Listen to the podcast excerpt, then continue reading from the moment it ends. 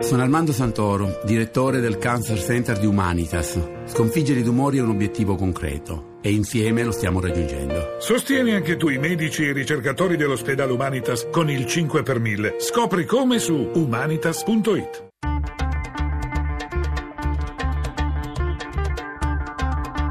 Bianco e nero.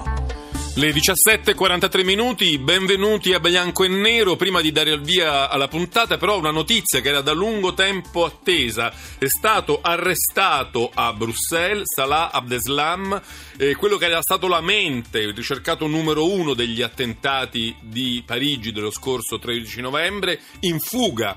Aveva fatto perdere le sue tracce fin da quel tredici novembre, era l'uomo più ricercato d'Europa probabilmente, e probabilmente si trovava ancora a Bruxelles, non era mai andato via. Qualche giorno fa, martedì scorso, ve lo ricorderete, c'è stato un blitz a Forêt, in un quartiere che era stato chiuso, bloccato, assediato dalla polizia, dove si disse che appunto Salah Abdeslam sarebbe stato, era stato intravisto e aveva lasciato delle impronte in uno degli appartamenti perquisiti della polizia. Sono passati due giorni, la scena è sempre Bruxelles, il quartiere però è il Molenbeek, eh, il quartiere cruciale, diciamo, di insediamento islamico in quella città, nella capitale belga, e eh, in questo momento le notizie sono quelle che arrivano dai, dai media eh, di tutto il mondo, cioè appunto che Salah Abdeslam sarebbe stato ferito e anche arrestato, assicurato alla giustizia dopo una lunga fuga di eh, molti mesi, di molti giorni, e su di lui gravano le pesantissime responsabilità delle, dell'uccisione di centotrenta persone negli attentati di Parigi. Bene, questa è una notizia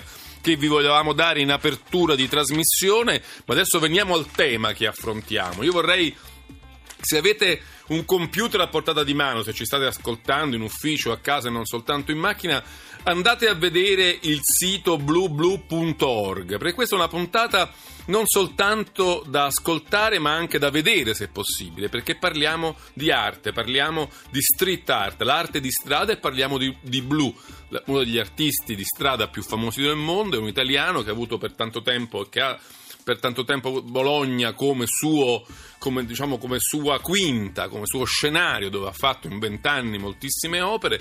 Ne avrete sentito parlare, andate a guardare le sue opere su internet, su Google, e, perché lui queste opere le ha cancellate una ad una con eh, ampie mani di grigio, perché per protestare contro l'iniziativa di una fondazione bolognese che aveva staccato alcune sue opere per esporle in un museo, in una mostra dedicata appunto alla, all'arte di strada, alla street art.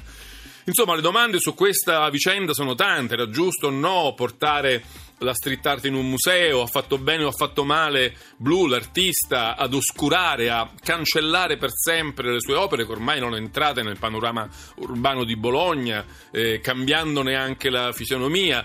Molti hanno preso posizione in questa disputa, noi qui ne parliamo con due protagonisti, in particolare ne parliamo con Fabio Roversi Monaco, che è il presidente di Genus Bononiae, la fondazione che ha promosso questa mostra, eh, che si chiama Street Art Banksy and Co, in Basket Company, l'arte dello spazio urbano. Ne parliamo con lui, che appunto ha voluto questa mostra e ha eh, deciso di prelevare dai muri di Bologna le opere di Eh, di Blu, e ne parliamo con un artista di strada, con un, eh, con un artista, con un writer, come vengono chiamati, un muralista se volete, che è David Vecchiato, in arte Diavu'. Buonasera. Buonasera. Che è già con noi, grazie per essere con noi. Dovrebbe arrivare a momenti anche Fabio Ra- ah, c'è anche, c'è anche Fabio Roversi Monaco. Buonasera, grazie anche Buonasera, a lei grazie. Per essere con noi. Fabio Roversi Monaco è stato anche, insomma, lungo rettore dell'Università di Bologna, adesso appunto è presidente di Genus Bononiae, eh, musei della città. Prima di cominciare la discussione, sentite la scheda che ha preparato Valeria D'Onofrio e ci racconta un po' meglio quello che è accaduto.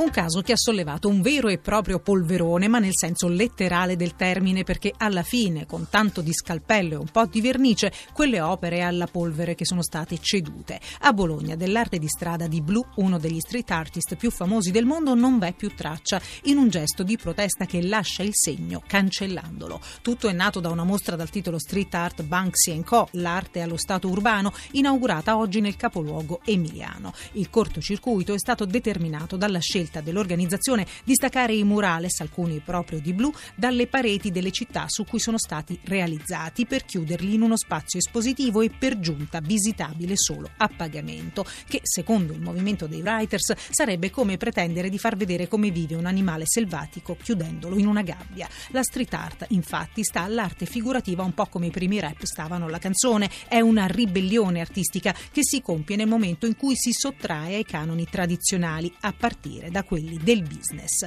Secondo coloro che la realizzano e la sostengono, il fatto che sia a disposizione di tutti è sostanza, al pari del tratto e della personalità.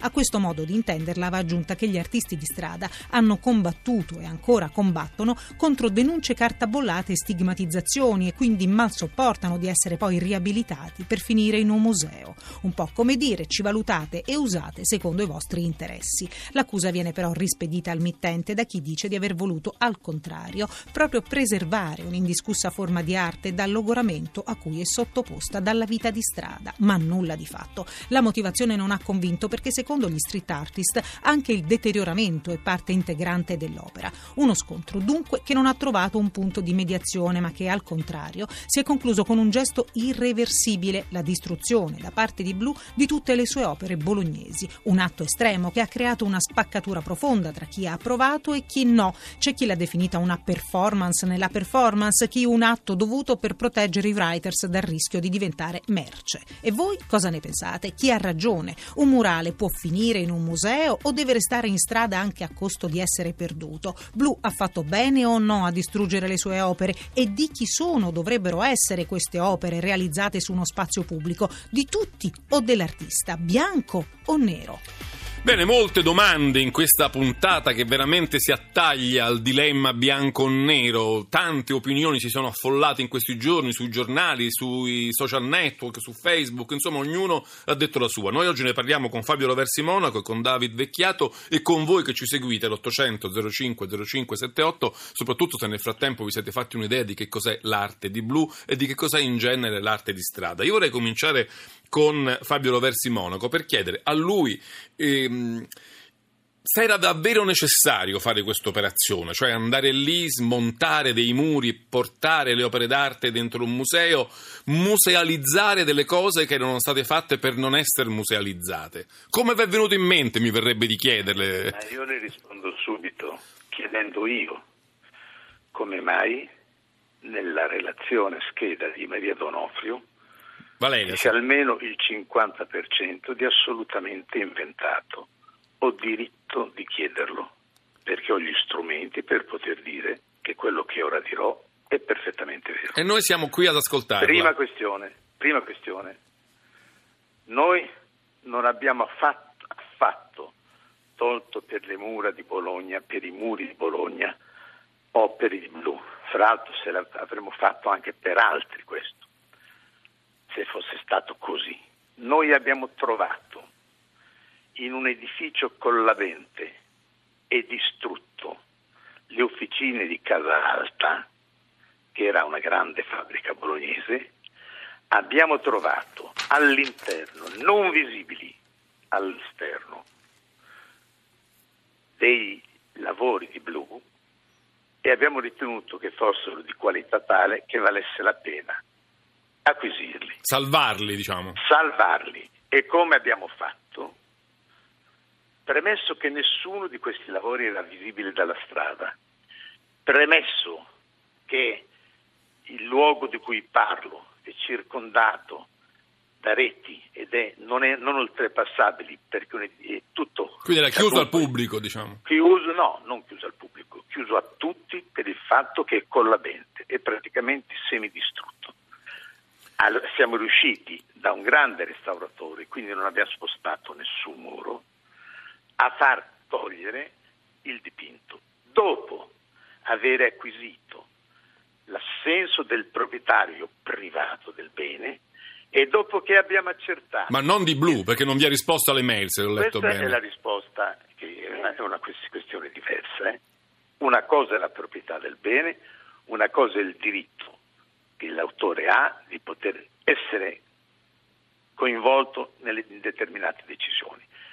Il bene è di proprietà di, del, del proprietario dei muri, essersi quale viene fatto per volontà dell'artista, che nessuno contesta, almeno certamente non io, ma comunque su proprietà altrui. Professor Monaco, mi permetta di, di affermarla un momento, perché prima della pausa volevo sentire anche la voce e l'opinione. Eh sì, ho capito, un... però no, no, ma poi, ma poi no, ma ci torno, torno da lei. Un pro, una profusa, no, to, bene, torno grazie. Da lei, però siccome dobbiamo fare un po' bianco e un po' nero di volta in volta, eh, so. volevo sentire David Vecchiato se intanto le argomentazioni che in prima istanza Roversi Monaco ci ha presentato eh, l'hanno convinta e, e comunque qual è la sua opinione su tutta questa vicenda? Allora, buonasera. Buonasera. Eh, no, sono una benedizione perché finalmente si mette a fuoco in maniera un po' più approfondita, oh, perché fino adesso abbiamo sentito solo cori da stadio. Quindi, insomma, si mette a fuoco in maniera più approfondita quello che è successo, cioè un'intenzione di musealizzazione che io direi anche seria, perché i nomi dei curatori basta insomma andare a cercare anche Cristiano Modè online E, e vedere qual, qual è la sua ricerca sull'urban art. Però dice: ma come, adesso mi stai facendo il bianco? No, no, c'è anche il nero, che ovvero bisognerebbe studiare un attimo eh, eh, di cosa parliamo quando parliamo di blu, cioè perché poi la polemica è eh, partita ce, tutta ce lo spieghi un po'. L'esplosione di Blu, di Dem, insomma di alcuni artisti di Bologna, e non so se posso spiegarlo ora prima della pubblicità. Abbiamo ancora un minuto, un minuto e mezzo. Abbiamo un minuto, ok. Allora, eh, se guardiamo i dipinti di Blu, cosa vediamo? Vediamo che sono soggetti surreali, però sono anche soggetti facilmente comprensibili. Vediamo l'antimilitarismo, vediamo la difesa delle minoranze, la difesa dell'ambiente, delle libertà, il disprezzo del profitto. Insomma, vediamo tutta una serie di concetti. Se una persona non sta davanti a un'opera di Blu, possiamo anche un po' descriverla. Eh, ci sono i Pinocchi che guardano il cielo, hanno i nasi e ciminiera e lo riempiono di nero. C'è un prato, un grande prato a forma di torta tagliata e le fette hanno strati di spazzatura. L'uomo nudo che corre nella ruota del criceto cercando di prendere la banconota appesa, o lo squalo fatto di banconote. Insomma, ci stiamo capendo che si tratta praticamente come di quasi di opere morali, insomma. Cioè, quindi, opere di protesta eh, anche in qualche modo. Opere di protesta, opere mh, diciamo che, come dire, eh, militanti può essere la parola. Insomma, la sua è una morale che poi si è perfezionata negli anni, perché Blu anni fa dipingeva, diciamo, nei posti occupati. Infatti sono i posti di cui ha parlato adesso eh, Roversi Monaco, insomma, i, i luoghi dove sono stati presi. Vecchiato, però adesso è arrivato il G R, ma poi sì, abbiamo molto okay. tempo nella Continuiamo seconda parte per andare, per andare a fondo della questione. Quindi adesso G R uno, poi torniamo subito con Fabio Roversi Monaco e David Vecchiato a parlare della vicenda dei murales di Blu a Bologna. ottocento zero cinque zero cinque settantotto per la vostra opinione.